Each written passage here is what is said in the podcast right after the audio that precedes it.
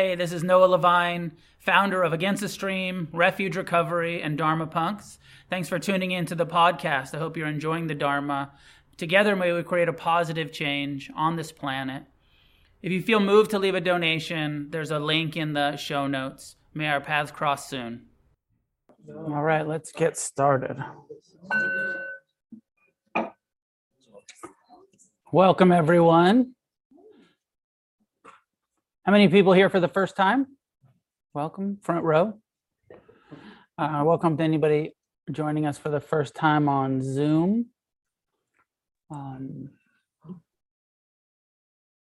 like to begin class by uh, having you have a short discussion with each other as a way to start to build community and uh, introduce a topic and with the hope that Against the Stream will be not just a place to practice meditation, but to develop this, one of the core tenets of Buddhism is uh, called Sangha, taking refuge in Sangha. Sangha translates the way we think about it as community or fellowship or, um, you know, having relationships with other people who are also meditating and trying to develop wisdom and compassion in our lives.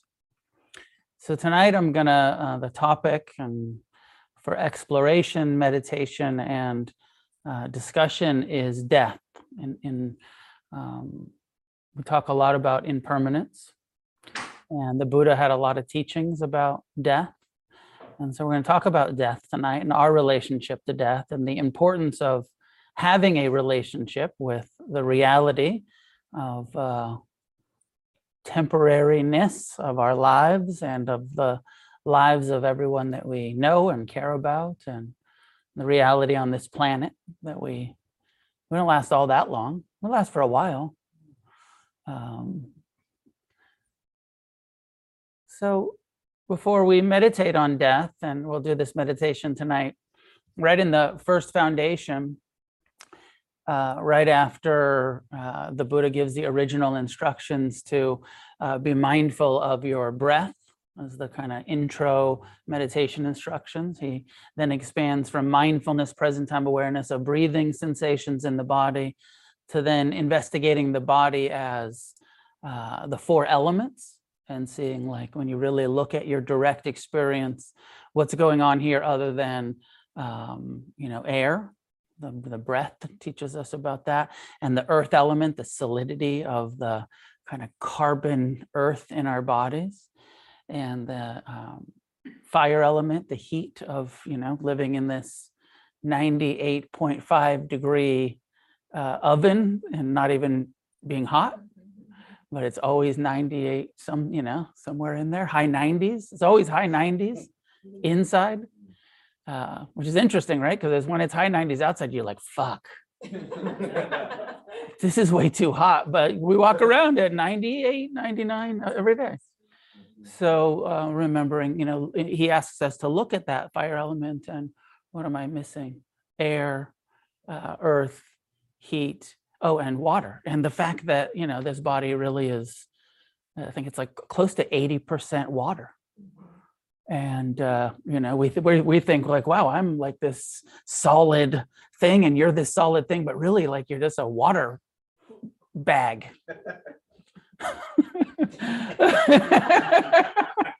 just a, you know, like even the way we sometimes like a bag of bones, and it's like, well, bones are like two percent. It's like eighty percent water or whatever. I don't know how much. The earth element is a pretty small percentage of the body, and so then the Buddha goes after the four elements to uh, inviting us to meditate on uh, the 32 parts of actually this sort of anatomy reflection and meditation and saying like well what is this body? There's skin there's hair there's nails there's all of these organs there's all of these processes in the body. And then the final thing where i'm getting to with this the final reflection part of the mindfulness of the body is becoming mindful of the impermanence of the body.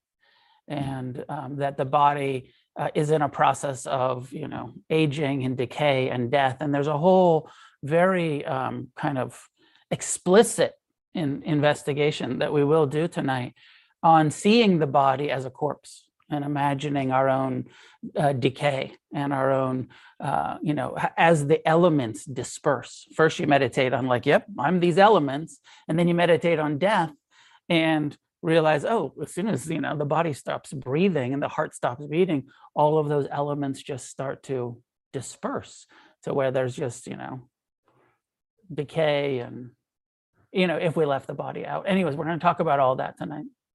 So, as I introduce the topic to you for your discussion, how do you feel about dying? How do you feel about death? Your death, other people's death, uh, the truth of impermanence. Um, have a short discussion on it, and then we'll meditate on it, and then we'll uh, have a, a class, and I'll give you some of the Buddhist teachings about death. So go ahead, try to introduce yourself to a couple people in the room you don't know, rather than just talking to your friends that you're here with. That way, you build some community, make some new connections. You got about five minutes to, to talk. Welcome back. I know that was a brief discussion of a big topic. How do you feel about death? One minute, go. Uh, I'm scared.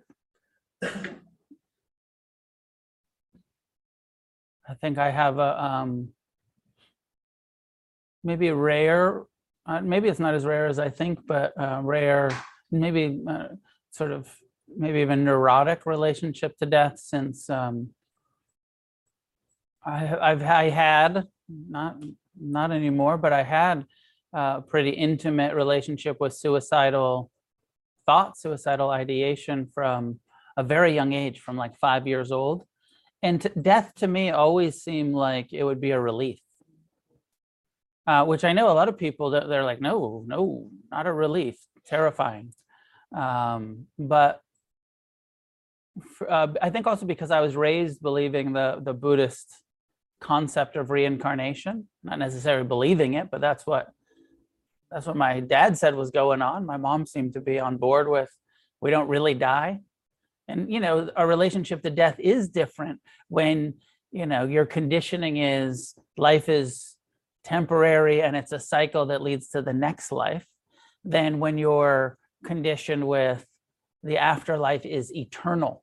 You're never coming back here. You're going up there or down there, you know and it's a different you know conditioning for us if you believe that when you die you you know are judged and you know there's a destination based on your how you're judged by a god uh, that says you're going to heaven you're, you the, the, all of this all these stories about the pearly gates all the good jokes about you know st peter's or whoever it is st peter right yeah at the gates uh, party with Jesus in heaven. Um, so for me, death, uh, I, I've always, when I got introduced to these Buddhist death meditations, I was like, oh, this is cool. Um, I like it. It's uh, interesting, comforting. The the med- then some of the instructions are kind of gory. I'm like, oh, I like gory shit. Imagine worms eating your face. Like, okay, I can get into that. I like gore. Um, before we do it, I sometimes forget to remind everybody that the whole point of this isn't to be morose or um, the point of reflecting on death is to help us appreciate life. And yeah i think two two parts. One is to appreciate life and to maybe be pay a little bit closer attention and have a little bit more um, urgency a little bit more kind of like this is a precious opportunity that we have here while we're alive to do some healing and some awakening some recovering some uh, service. You know we have this uh, temporary time together to treat each other with kindness and forgiveness and love and you know to put some of that uh, emphasis. So we look at death so we can stop being so complacent about um, you know i'll get to it later all of that sort of the way that the mind postpones and procrastinates and forgets to directly experience what's right in front of us because we're like oh you know I'll enjoy life when I retire, if I get there, right? Um, and then when we, you know, retire, we're like, oh, this is miserable, bored. I don't know if anybody ever said that, but seems like it. um, so that I think that's a piece of it, the preciousness of life. And then the other um, aspect is is preparation for grief, for not only our own death and, and presence in our own life, but the reality that we're going to lose our loved ones. You know, our, in the kind of uh, I want to say natural order, but I don't know if that's right. But or you know, uh, most of the time, you know, you lose your grandparents, you lose your parents, you know you, lo- you lose friends along the way. There's the accidents and the diseases and the causes of you know suicides and the causes of death that we encounter. And then you know there's the you know elders who likely passed before us and we live with the uh, grief of uh, oh you know grandma's not here anymore. My parents aren't here anymore. Um, so part of this is also just preparation for loss. So both you know, both motivations. So I'll start tonight in a kind of mindfulness practice uh, in, in the meditation instructions that goes through um, a reflection on the five daily remembrances. This is one of the uh, teachings of the Buddha that has to do with death and that he encourages us to, and it's called daily for, uh, you know, the encouragements to integrate this kind of reflection into our life on a daily basis. And then I'll go into the corpse meditation and actually reflecting on the decaying nature uh, of the body uh, when it dies. And so, so find a way to sit that's upright and relaxed and um, comfortable. Sometimes during corpse meditations, I'll even let people lay down, and you know, or but so if you want to take the corpse pose and there's room in the room, you're welcome to, or you're at home and it's easy for you to lay on your couch or bed or something. You can lay down if you want to, um, but it's also fine to do in the sitting posture.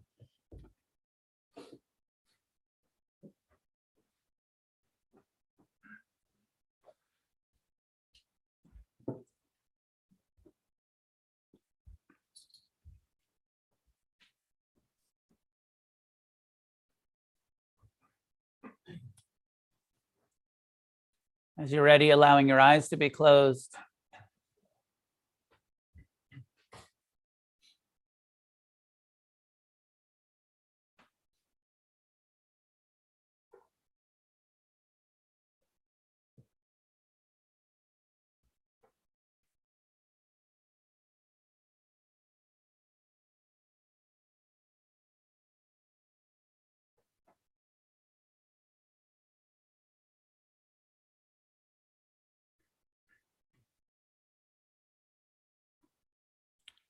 Settling into the direct experience of your body with a bit of a investigation.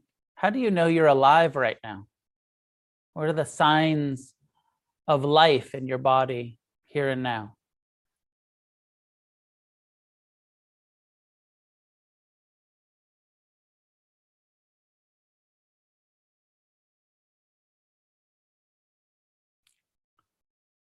feeling the breath, the heartbeat, the sensations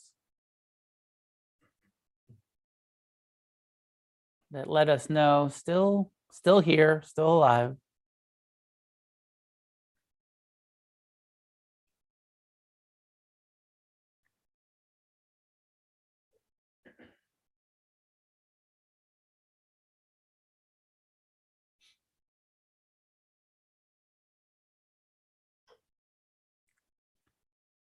Give the kind of attention to your breath as though it might be your last.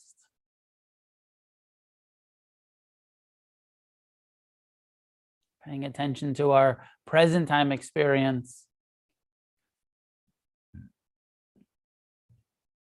without taking it for granted. Precious.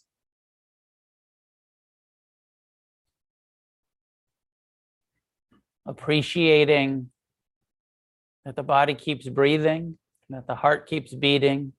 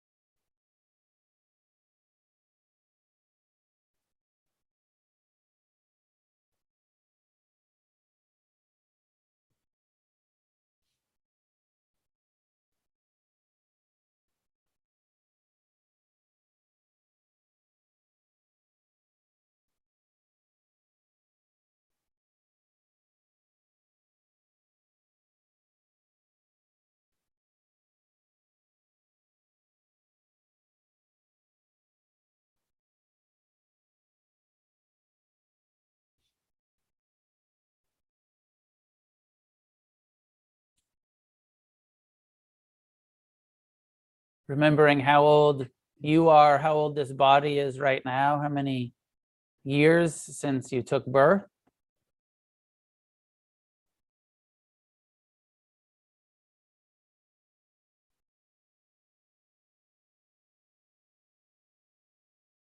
Recollecting your early memories or pictures you've seen as yourself as a baby, that tiny body.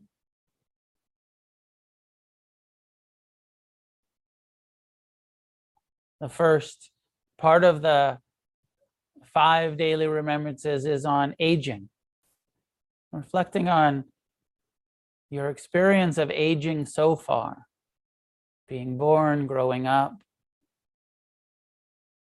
all of the ways that the body changes, going through puberty,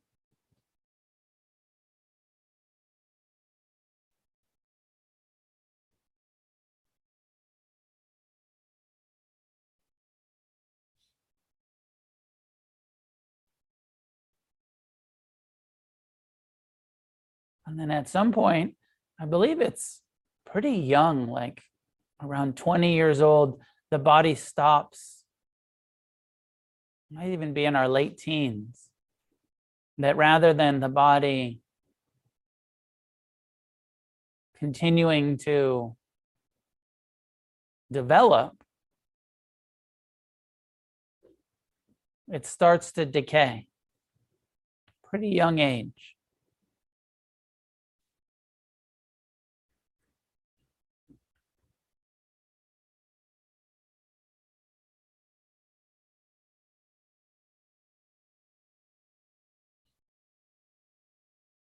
Reflecting on how for the first 20 or so years of life, the body is growing. And then for the rest of our lives, it's just decaying. Slowly.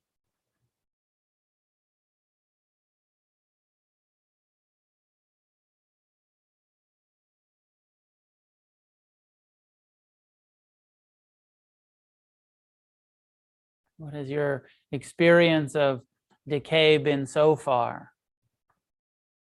As the skin begins to lose its elasticity that it had when we were younger.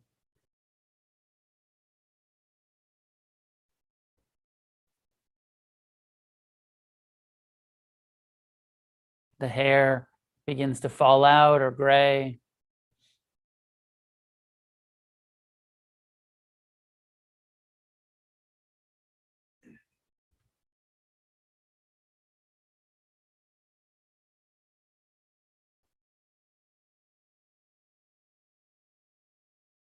Some of you are young enough to not see this directly yet, but just imagine.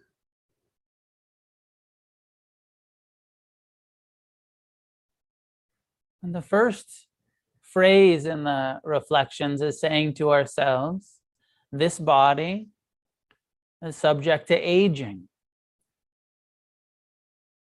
acknowledging aging with a simple statement to ourselves internally I am not exempt from aging.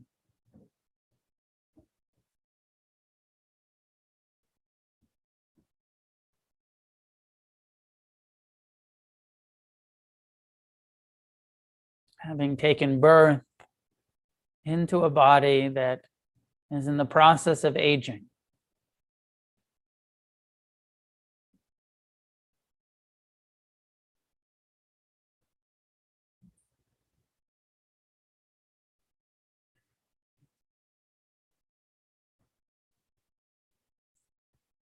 The second reflection is about illness, disease, also injury. As you reflect on your life, uh, loved ones, what illnesses have you experienced? Even just getting a cold, this body that gets sick.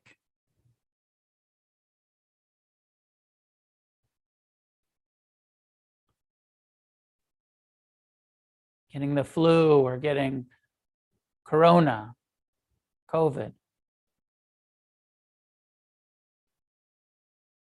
This body that can experience cancer or all of the other diseases that bodies encounter that we hope to avoid,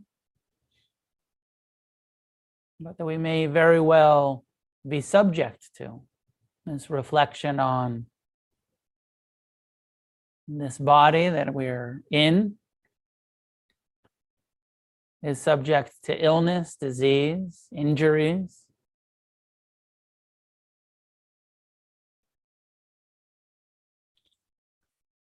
With uh, again the statement, I am not exempt from illness. I'm not exempt from aging, not exempt from becoming sick.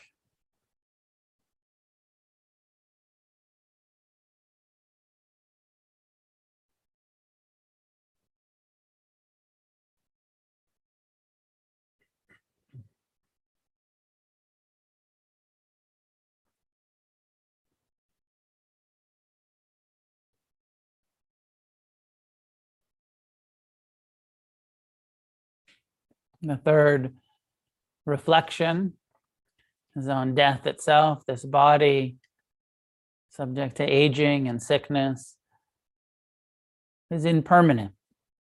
This body that takes birth will also die.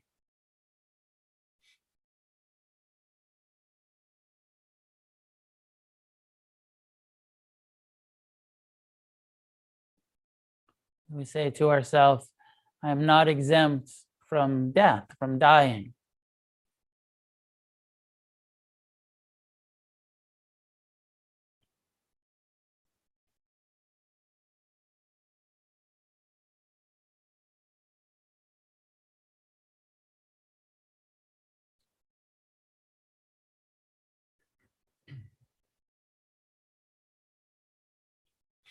The fourth recollection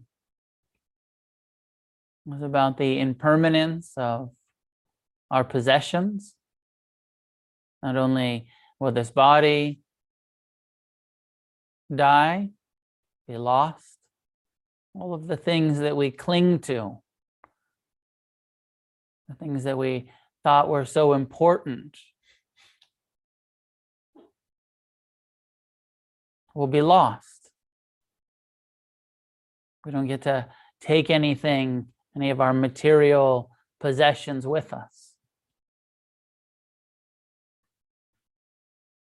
And all of the people that we cling to.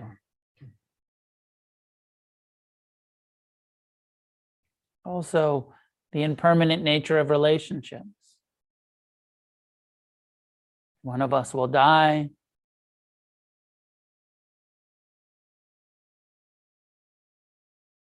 All things that we cling to end in loss. I'm not exempt from loss.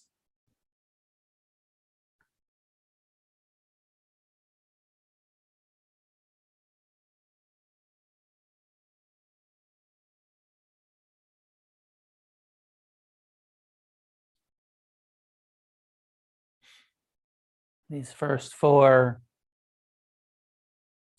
common sense, universal truths about existence, aging, sickness, death, loss. The fifth one, the final one, perhaps a little bit more Buddhist in its essence, philosophy. The fifth recollection is about karma. And the simple form is reminding ourselves that our only true possession, the only thing that we own that we take with us when the body dies is our karma, how we have behaved, how we've acted, how we've reacted, how we've lived our lives. My karma is my only true possession.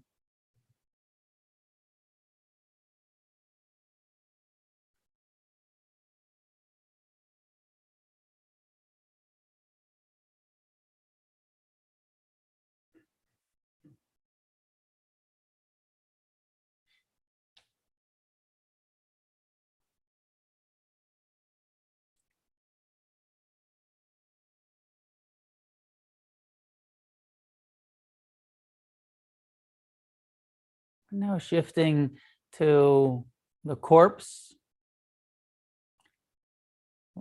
meditation, reflecting as you sit here again, feeling very much alive. You don't have to imagine your own death in this as much as just trying to visualize a dead body.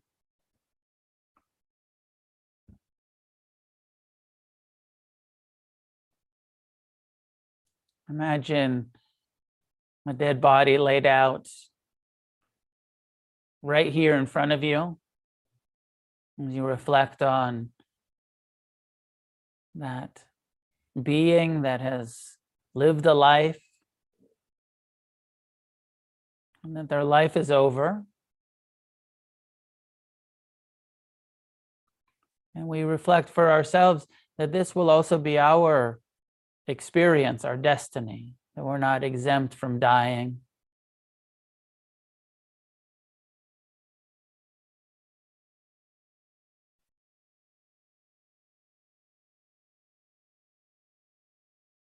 And then that body that was once very much alive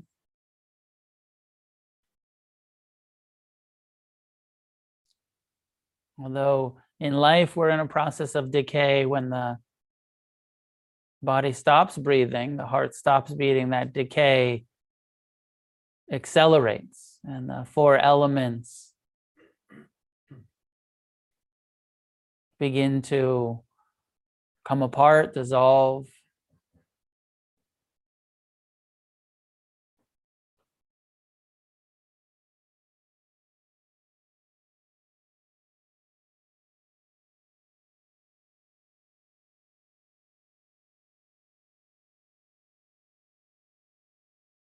So this reflection is on the stages of decay of the body.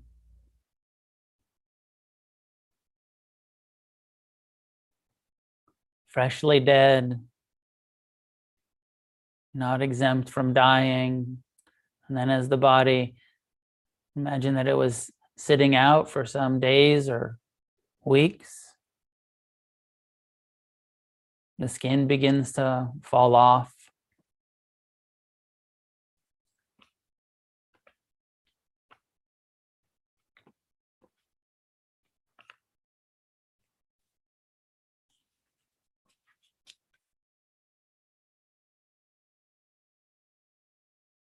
In the traditional instructions from the Buddha, he says, imagine looking at this corpse thrown onto a charnel ground out in the open, and that it has begun to be eaten by crows, hawks, or vultures, by dogs or jackals, or devoured by all kinds of worms.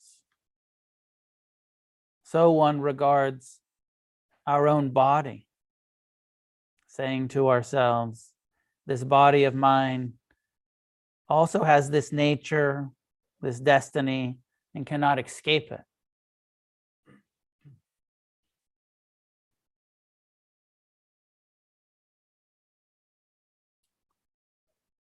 Probably a little harder for us to imagine a charnel ground with a corpse sitting out being eaten by animals and worms.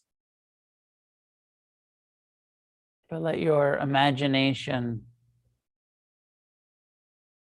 reflect on this very natural process of death and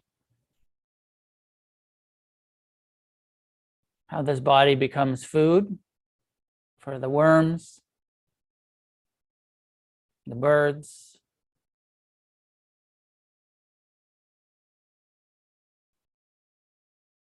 the dogs and jackals, your cat eating your face.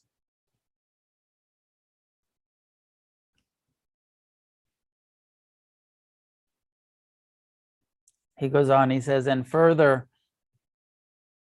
just as though we were looking at a corpse thrown on the charnel ground, a framework of bones, flesh hanging from it, splattered with blood, held together by sinews. This progression of the rot, decay, impermanence of this physical form, the four elements. First, the water goes.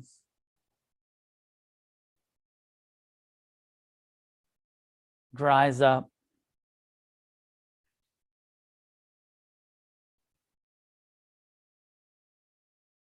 Continuing to reflecting that there's just a framework of bone, just a skeleton stripped of flesh.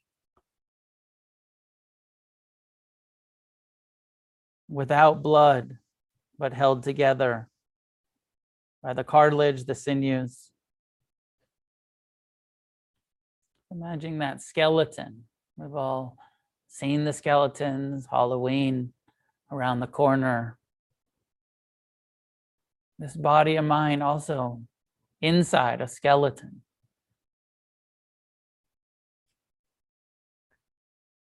Has this destiny this nature cannot escape it.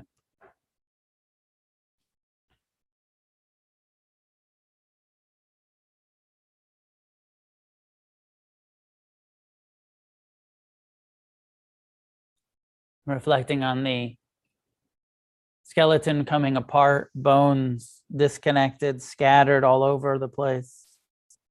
Here, a bone of the hand, there, a bone of the foot a shin bone, a thigh bone, there a pelvis, there a spine, a skull. What was once held together, easily identified as a person, comes apart, scatters when left out to the nature. And we reflect this body of mine also has this nature, has this destiny cannot escape it. This body will also fall apart.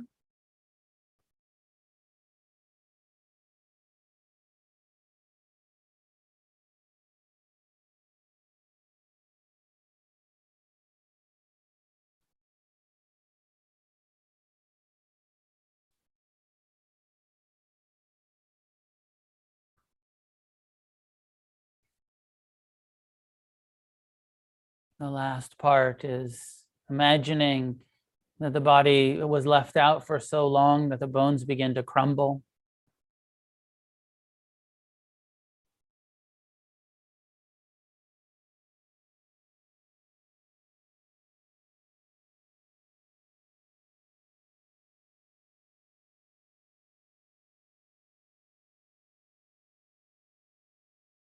Becoming dust that a breeze comes by.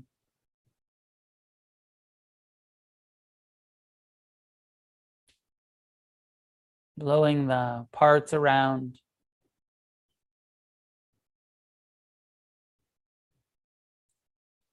Nothing remaining of that body.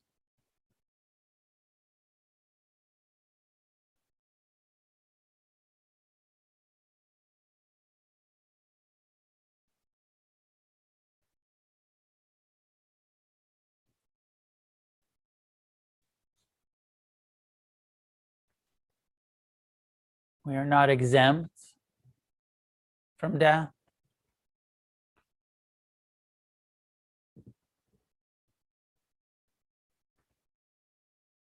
This destiny, unavoidable, natural.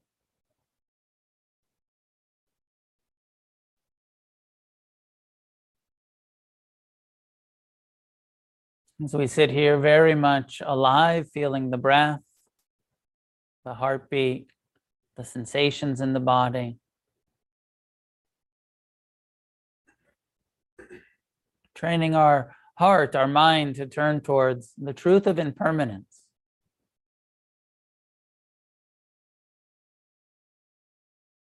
Reflecting on the preciousness of being alive the opportunity that we have here and now to do good, to heal, to, develop wisdom,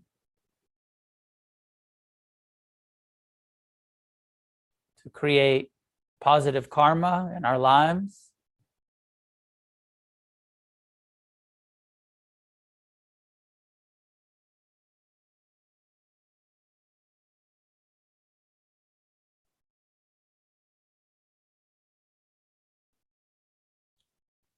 Is revisiting briefly these five daily recollections.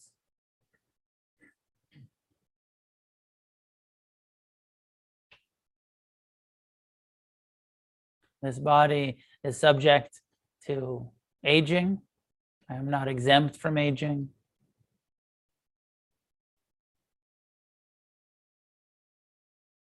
This body is subject to illness. I'm not exempt from illness.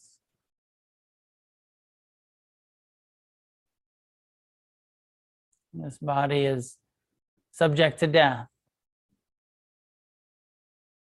I'm not exempt from death and the process of decay that happens after.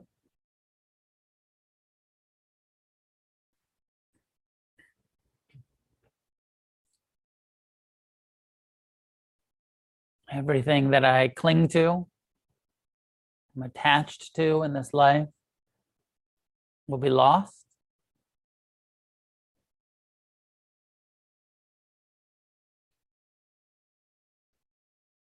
My only true possession, the only thing that I take with me, that I truly own, is my karma. How I have reacted to the pain in my life. How much wisdom, compassion I've developed in this lifetime. My only true possession.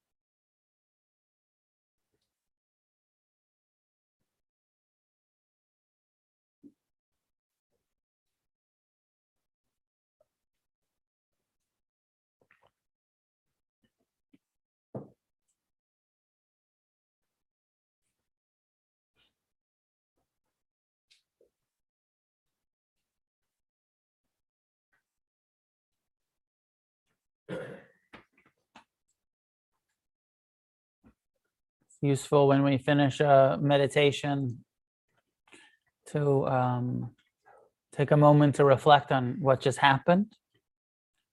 The eyes closed and the internal, where your mind went, how much we're able to stay with the practice, how much the mind just started planning a vacation or something. Um, kind of checking in with our experience and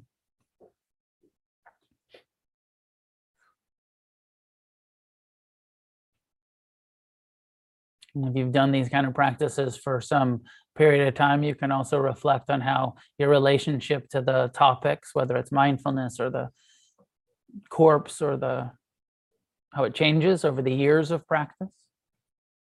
Start to see some transformation.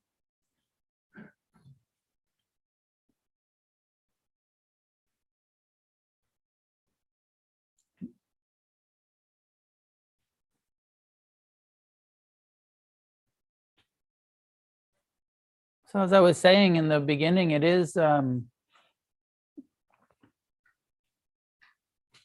Buddhism does hold a, a worldview, uh, a you know perspective, a philosophy, a, um, you know what they what would be considered part of the Dharma, part of the truth. Um, that not only you know there's reflections on death, but that the that uh, there is a cycle of rebirth happening. Reincarnation is part of the Buddha's teachings. It's one of the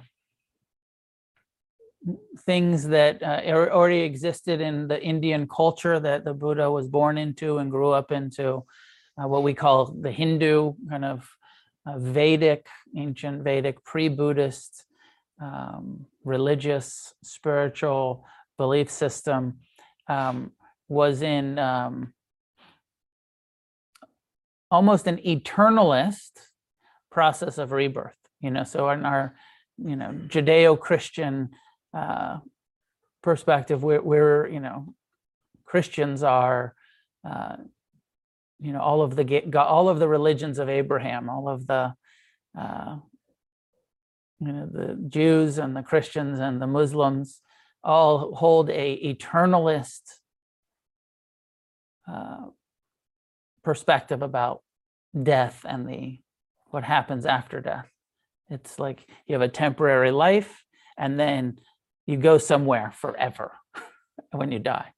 Uh, all of the um, and Buddhism, you know, in the in India, they had a perspective that that's not the case. That you actually you have a lifetime and then you die and then based on the karma your actions in this lifetime you are reborn. And that uh, that's a cycle that's going on. It's not an eternalist uh, afterlife in heaven or hell or purgatory or something like that. In buddhism the perspective is uh, you come back. Um, and you can come back not only as a human being but that there are six realms of existence that one could reincarnate into uh, based on your karma, based on your actions in this lifetime. You, you may be reborn uh, in a heaven realm. Good, good news. But unlike the Western ideas of heaven being eternal forever, uh, in Buddhism, heaven realms are temporary. So if you're, you know, you could kind of create enough karma where it's like you die and then you have this rebirth in in heaven. You know, you go to heaven, you experience heaven, but then you don't get to stay there.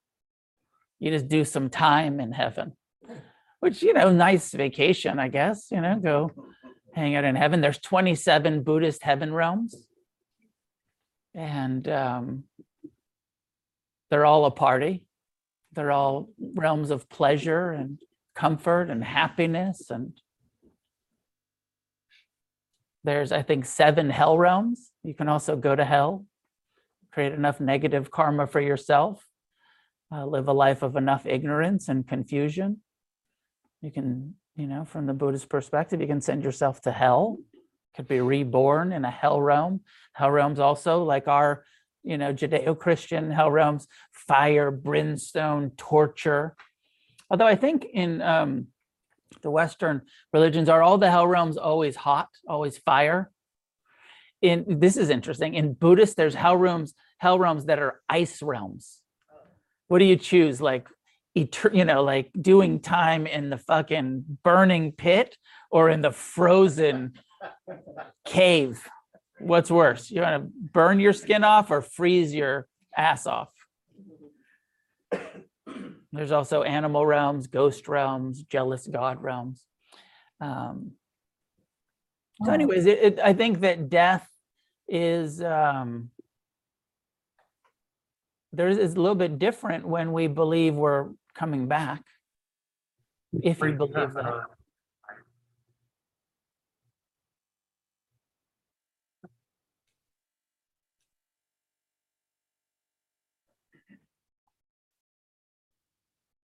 Then if you believe that that's lights out forever, you know, and then maybe your relationship to death, I feel like at this point, um, it- with science and education and philosophy and uh, a healthy skepticism, uh, maybe a lot of people don't believe in any kind of afterlife.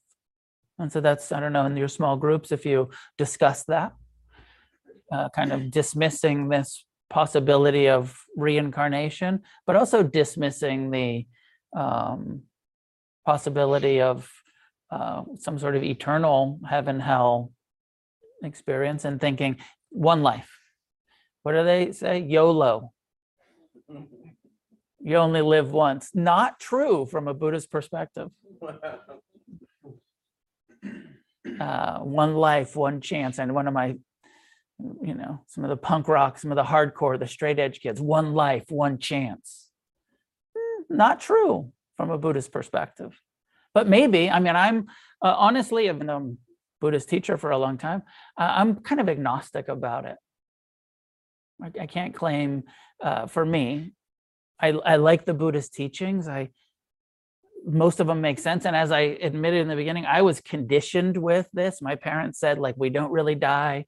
Rebirth is part of your body dies, but that's not who you are. This kind of reflections of like, you know, you're your karma.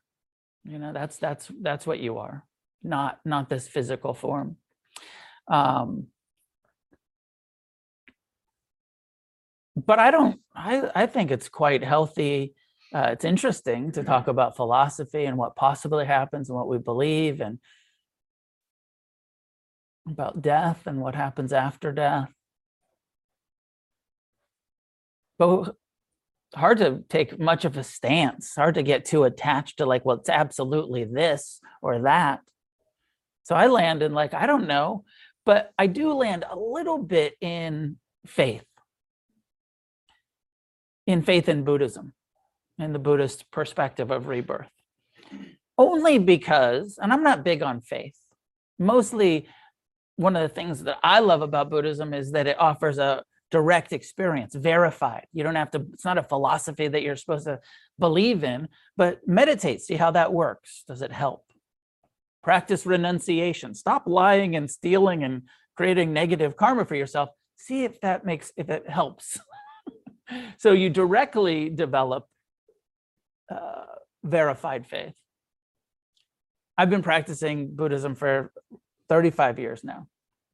I was incredibly skeptical when I started 35 years ago. I had no faith. Actually, I was uh, uh, only an inkling of hope that it would work at all for me. But then as I started meditating, I was like, oh, actually, this does work a tiny bit. So I'm going to keep doing it. And then over the years of seeing, like, wow, the four foundations of mindfulness have completely changed my relationship to pleasure and pain and self-centered nature of my mind and got a you know kind of deep verified experience of how the buddhist mindfulness teachings work and the loving kindness and the compassion and the you know and the renunciation of like actually i do feel better when i don't lie and feel the karmic guilt of lying i do feel better when i don't steal and feel the karmic guilt of fear of getting caught or regret or I feel, you know, so that direct experience, oh, Buddhism is true. what the guy had to say helps alleviate suffering when we practice it. So I, I land in this place of deep confidence in Buddhism. Now, and verified, like, so let's say Buddhism is the alphabet, you know, and the ABCs are the mindfulness. You learn the mindfulness, ABCs, directly experience. Yep, that's ABC. And then, you know, LMNOP, QRS, and reincarnation is like XY, the end. what happens at the end? XYZ. You die, you take another lifetime. Because in our own direct experience, you know, uh, we can only verify up until so far. You're still here, still alive. I don't remember any past lives. I feel pretty skeptical of the shop down the street that for 20 bucks will tell you about your past lives. Very skeptical. Um, but you know, it's uh, so it's an interesting thing where it's like, well, I believe in past lives, but I'm not going to the fucking fortune teller. I don't, I don't think I think they're full of shit. You know, a lot of people think I'm full of shit. So like I, you know, it's hard to hard to get to uh fixed in the view of like for sure that's what's happening. I, I encourage my own uh you know the, what we call agnostically don't know. Maybe maybe we are reborn maybe we're not. When it comes to some of those daily reflections that we're doing do- does it matter? And and how you're going to live your life knowing that you're going to die knowing that we're going to die and that our loved ones are going to die and that our parents and our children and everyone we know is going to die. Does it matter whether there's a, another life or not? Are you going to be more ethical in this lifetime because you're afraid of a bad rebirth? Or are you just going to try to be a good person in this lifetime for the direct results of this lifetime. Maybe if you don't believe in reincarnation, if we can't even open to the possibility that fifth reflection of the your karma is your only true possession, can that still be true if there's no rebirth? I think so. I think there's a way in which we, you know, uh, you start to see how temporary your possessions are? How we kind of we can create an, an image and a identification with our stuff or our role in life and then things can happen things can change. Um, i remember a few years ago when you know several people in the community lost their homes to the fires in in malibu and all of a sudden everything that they had that was their all gone. Not just like temporary uh, you know slow sort of losing some stuff but just like everything except for the clothes on my back gone. Imagine that.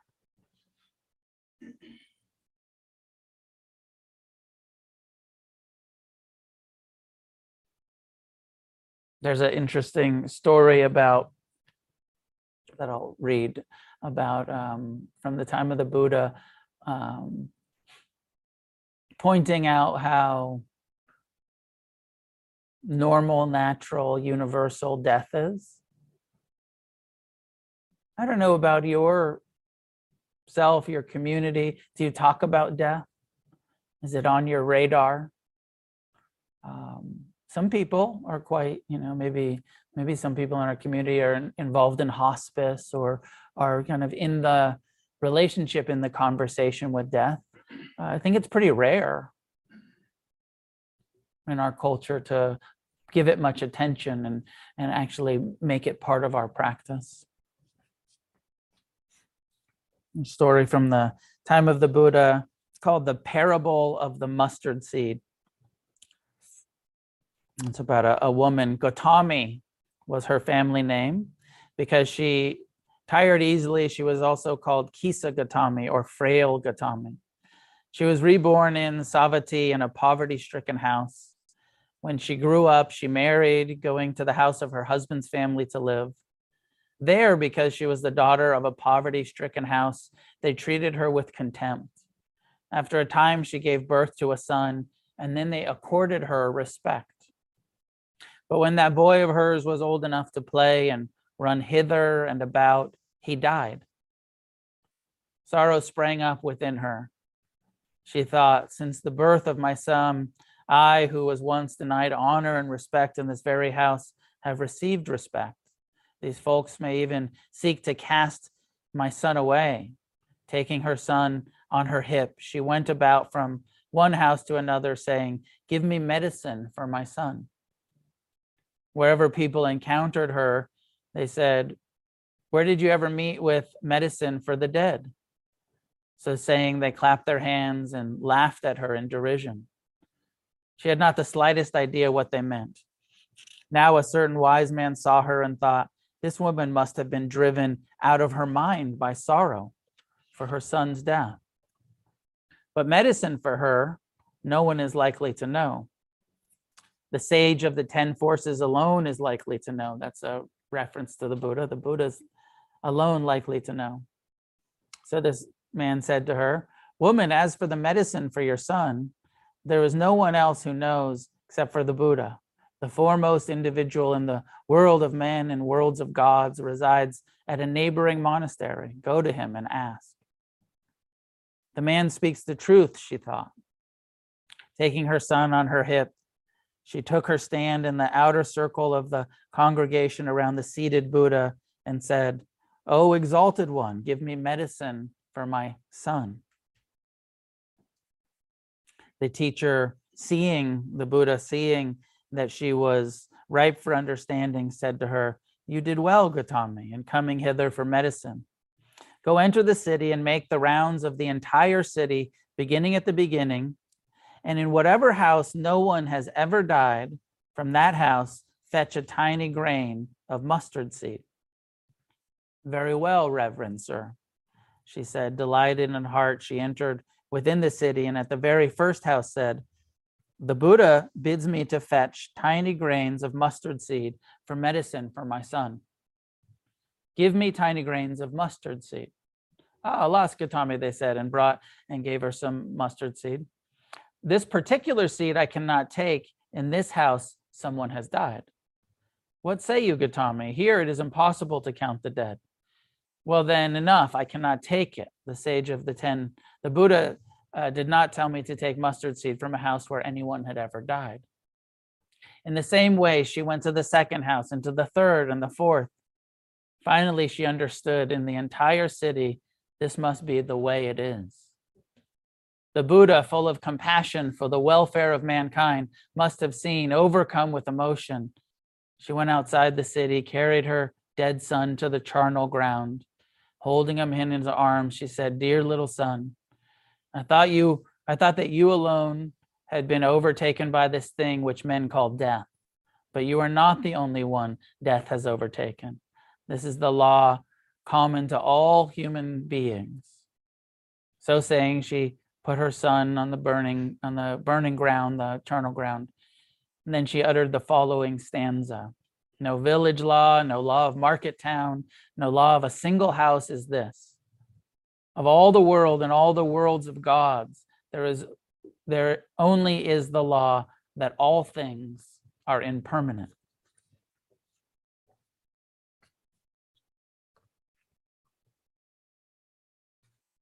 One of the uh, places where there's, you know, grief is addressed and interesting i mean who knows how accurate this is but interesting that rather than the buddha giving that direct teaching he he said you know we all have to kind of find out for ourselves and gave that sort of go you, need to figure this out because if i just tell you you're so crazy with grief you're not going to believe me.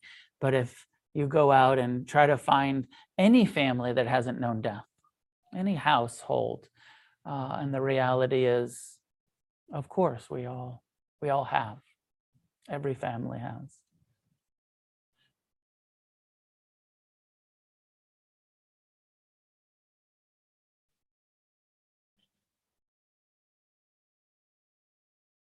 As I said in the beginning, the reflections on death and permanence, both to help us enjoy the preciousness of life.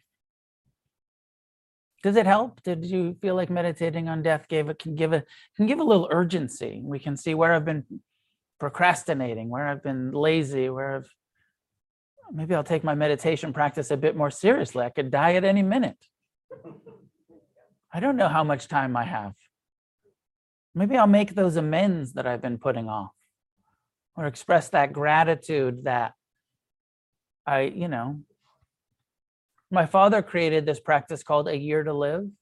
I think actually some people, um, Jeff, who taught here last week, has been leading the year to live. There's a whole process of imagine you had one year, that was it. And what do you need to do in this year? If you really had a terminal diagnosis, you got 12 months to live. What do you need to do? What can you do so that a year from now, you know, from the, in that process, you could lie, you could die with without regret or with less regret? What he's got a whole process called finishing business about making amends for any harm we've caused in this life. Now, myself and so many of our community are in recovery. We know about making amends and the importance of asking for forgiveness, taking responsibility, making amends. I did that practice probably 20 years ago now. Um, I've done it a few times over the years, but I think it originally came out in 97. Um, it's a long time ago now.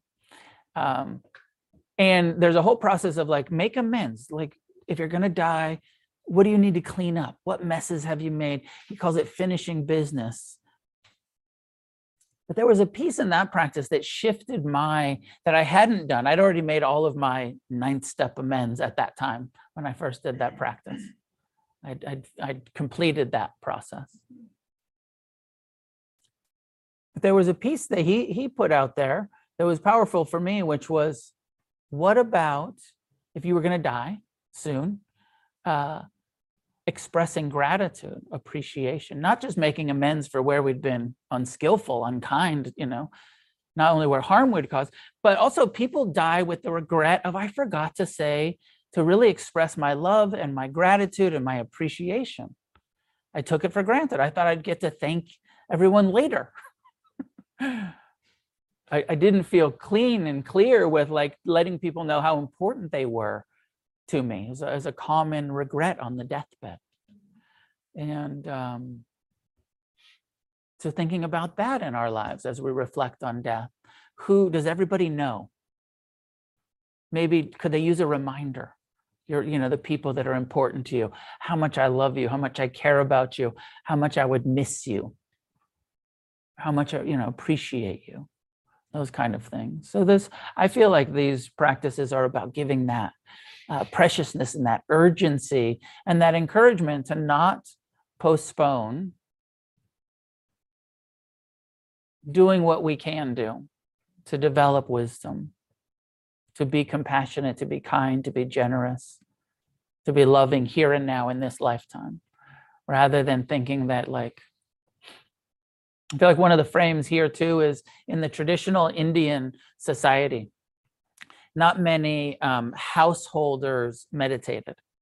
And there's this, I forget what it's called, but these kind of stages of life where it's like you're a kid, you're growing up, you're studying, then you become a professional, you're a householder, you work, you know, you have maybe have a little bit of spiritual sort of devotional thing. Um, but the people that meditate is like when you retire, then you get serious about your meditation. And the Buddha was like, why wait until you retire and you've lived a life of maybe not creating the best karma for yourself? Do it now. We don't know if we're going to get that old where we're going to get to start meditating when we're 65 or 70 or start now. Practice all the way through. Death is certain. The time of death is uncertain. Bring that kind of urgency to, to our practice.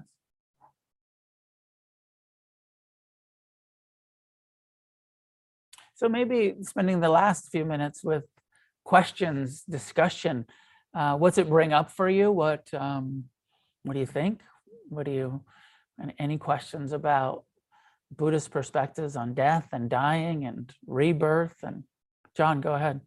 I know this is uh, probably largely Theravada, but the, the I think we I recall you lecturing before about uh, arhatantism and Mhm. like that being perhaps the realm of the deathless, right? And maybe if you could talk more about like what that concept actually is. Okay.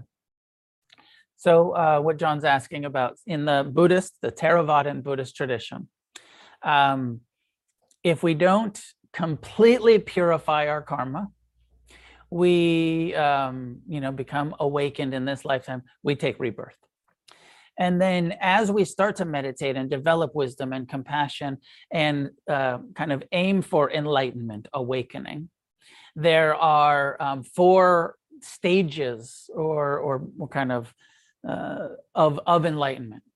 And the first one is is that if you get to a certain place of experience and confidence and and wisdom understanding in this lifetime it's called stream entry the first one and stream entry perspective is that you've developed enough wisdom that you're inevitably going to become enlightened but it might take you up to seven more incarnations to get there. So a depth of wisdom here and now, but you got some karma to burn off. You're going to probably have to come back a few more times to finish out the process that you've started, but it's kind of inevitable. Within seven lifetimes, you will be free and not. And the whole perspective of nirvana, of enlightenment, is that um, it's the deathless, what John was referring to. It's the end of reincarnation. You, you, if you're not enlightened, you come back. If you are enlightened, you don't have to come back and keep be going through puberty over and over and over. You get to like avoid that suffering. You get to, you know, you get to avoid this. And I know for a lot of people, we're so attached to life. We're like, but I, I like it. I want to come back. Fucking awesome here.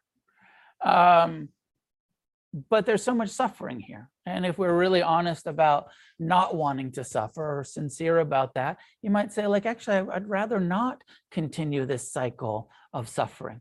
I'd, I'd like that liberation. I'd like to be free from. So, first level, seven incarnations.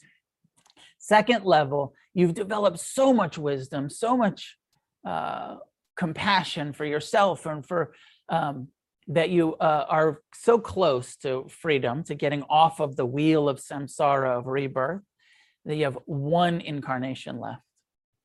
And maybe the context that John may have heard me, I've said this before. Even this story of like uh, Gautami's young child dying. Common for us to think, like, understandable to think, what a tragedy to lose a child. And this idea that like people should live a long life. And probably that's true.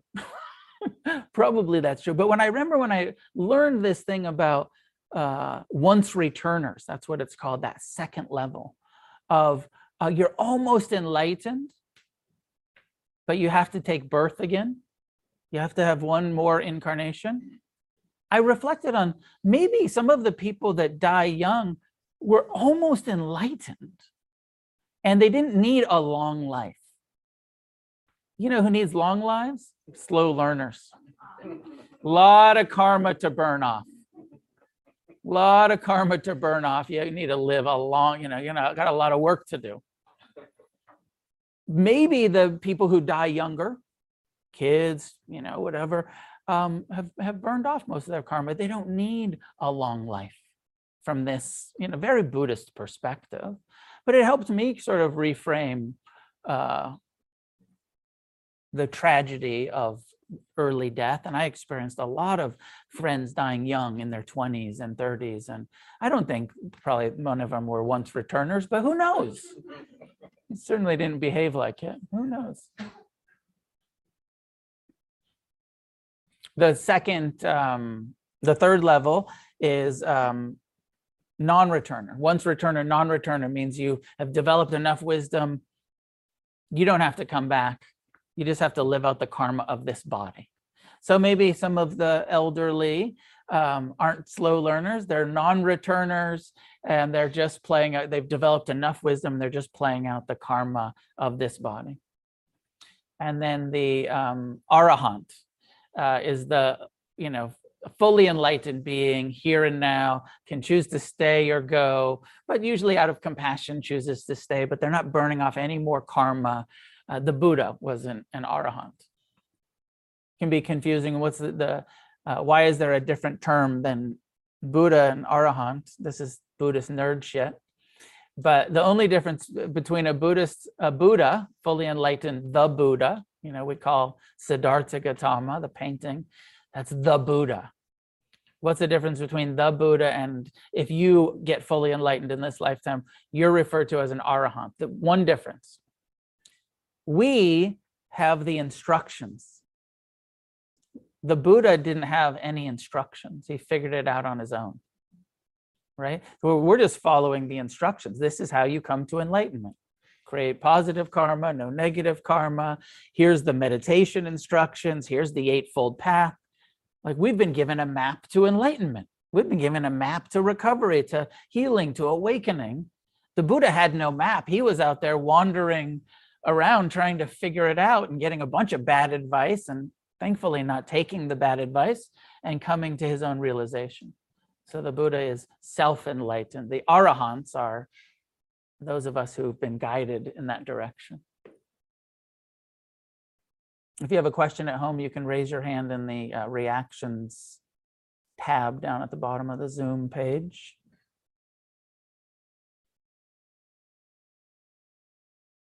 Any other thoughts?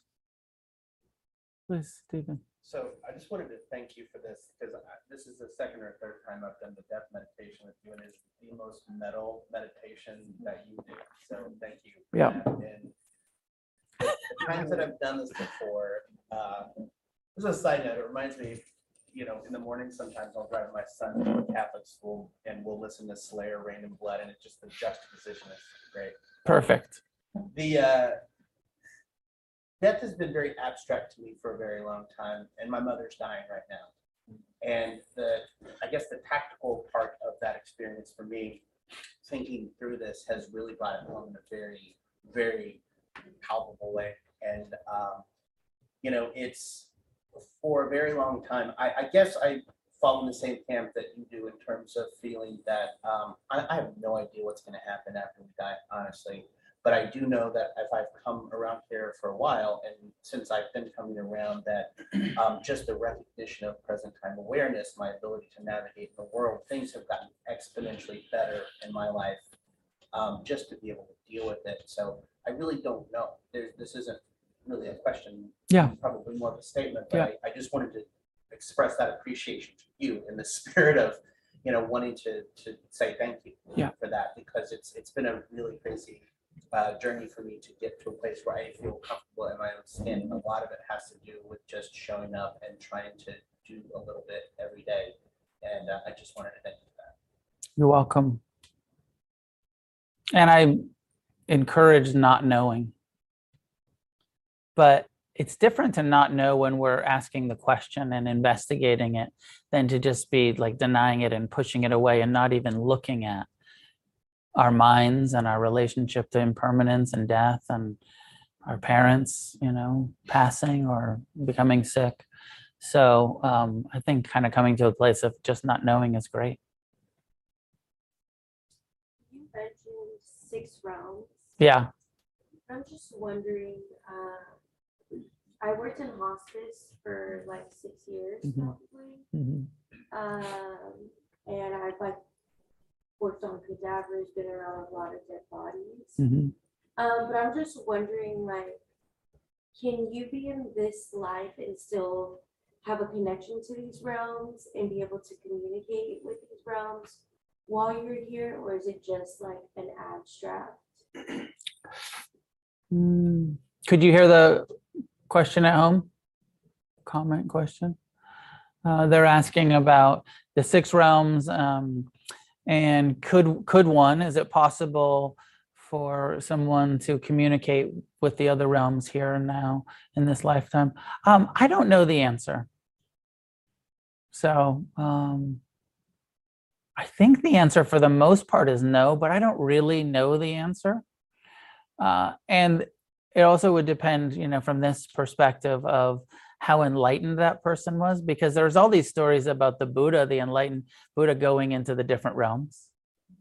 So maybe, you know, but for an unenlightened being to really be able to communicate with the other realms, I don't really, I don't know. Um, But when you're working with people, it seemed like it? What was your question? I'm. Well, I mean, was, was the question coming from like things you'd witnessed where it seemed like people were talking to I unseen? feel like I've Oh, you have- experienced that yeah. personally. Yeah. Um, so that's why I was just asking your, your perspective. You know, I'm, I don't really know. Um, I've also like, I've had some experiences with friends that have died and loved ones that have died where it felt like there was some communication. But I'm such a rational skeptic of everything that even my own, I question my own direct experience of that stuff. Like I've a whole, I've had a bunch of really weird mystical experiences, but I'm skeptical of like, did my mind just create that? You know, for me, you know, so for, for me, I'm just, you know, did my mind just project that whole thing? like, or was it real? So I tend to just be a little too uh, rational and skeptic, but again, land in the like, I don't know if it, if that's what's really happening, but I'm hesitant to assign meaning to those things, um, be, just in case I'm just making it up. um, in Theravadan Buddhism, in Thailand and Burma, where I'm most familiar with it, there is a lot of belief in ghosts and relationship with, you know, I think in, I think it's called filial piety, relationship with our ancestors. You know, and it's very traditional in many, almost all of the Asian cultures to believe that there's, or in the Mexican cultures, the Dia, de los Muertos. I think a lot of cultures have this relationship with the ancestors and kind of feel like there's communication, connection. Um, so it is more common in, in Buddhism and, and other traditions. I'm just a little, you know, I'm like just a little too much of a um, rationalist to for me, but I do think it's in Buddhism and Buddhist cultures. Yeah, please. Yeah, there there are definitely a lot of things that you said that uh, were intriguing and and got me thinking. So thank you. Um, one of the first things I noticed in the meditation was resistance to some of the stuff you were saying.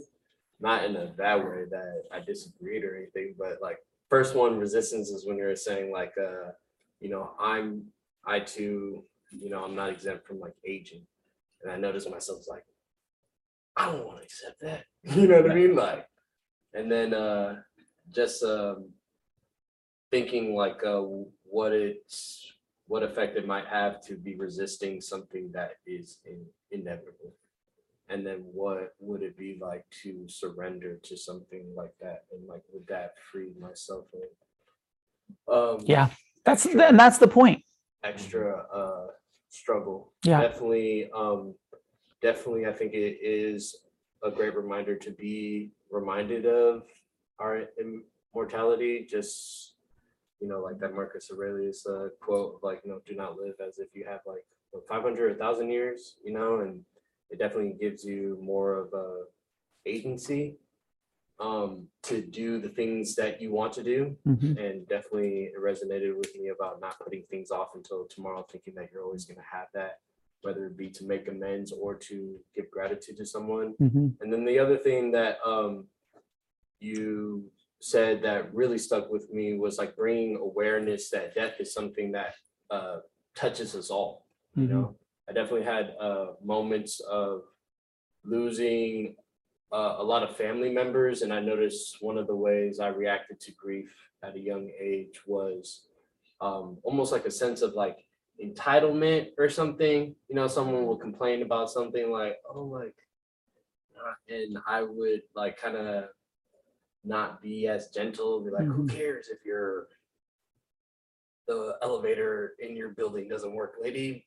You know, blah blah blah is dead. You know what I mean? Yeah, And Yeah. then, then when you were saying like, yo, everyone's family has experienced death. And if they haven't, then they're just wait, you know what I mean? It's Yeah. gonna happen at some point. Yeah. And how that can give, that can take away the feeling of like, oh, I'm alone and no one understands me, or almost like brings you, if, if look, if you process that information the right way or a way, it can show you that, you know, we are, there are someone who understands you and we all, this is something that we all can connect with. Thank you. Yeah. Yeah, and, and looking at that resistance is always key. Mm. What am I, you know, let me investigate that. Why am I resisting that? Why am I hesitant to accept my body aging? Uh, so I'm glad that, you know, some of that resonated. And uh, we're just about out of time. A couple announcements. Uh, what are my announcements?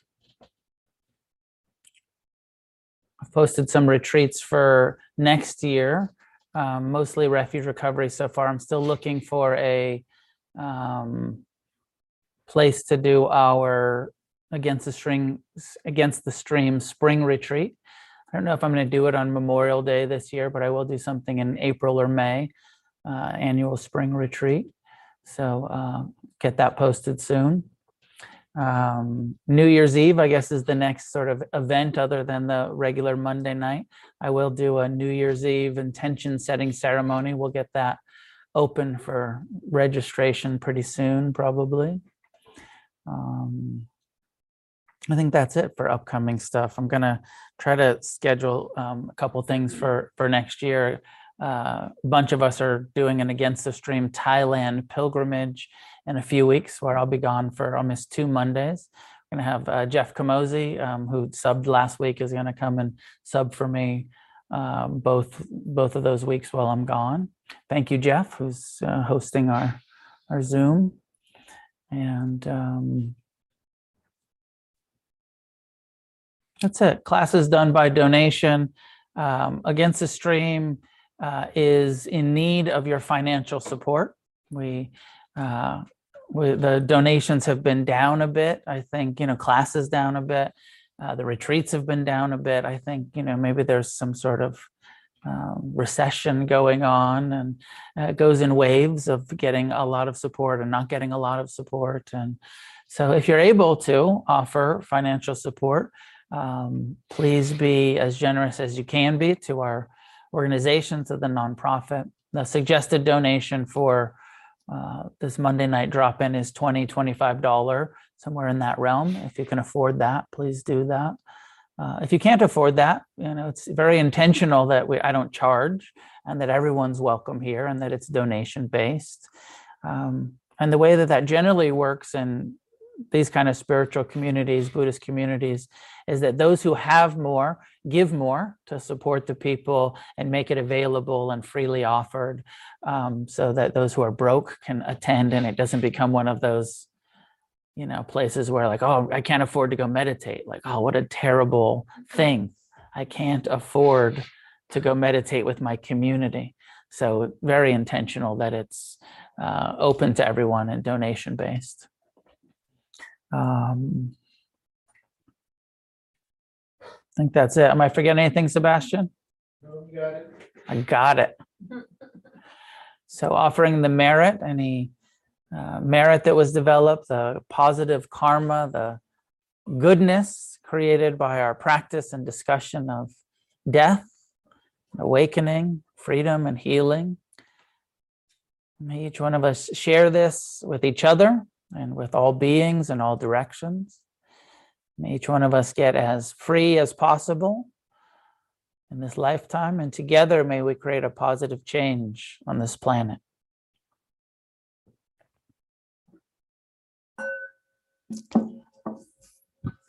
Then I'll be here for the next three weeks, I think, until we take off on that trip. So see you soon, I hope. Thank you. Thanks for tuning in to the podcast. This is Noah Levine, founder of Against the Stream and Refuge Recovery. If you feel moved to leave a donation, there's a link in the show notes.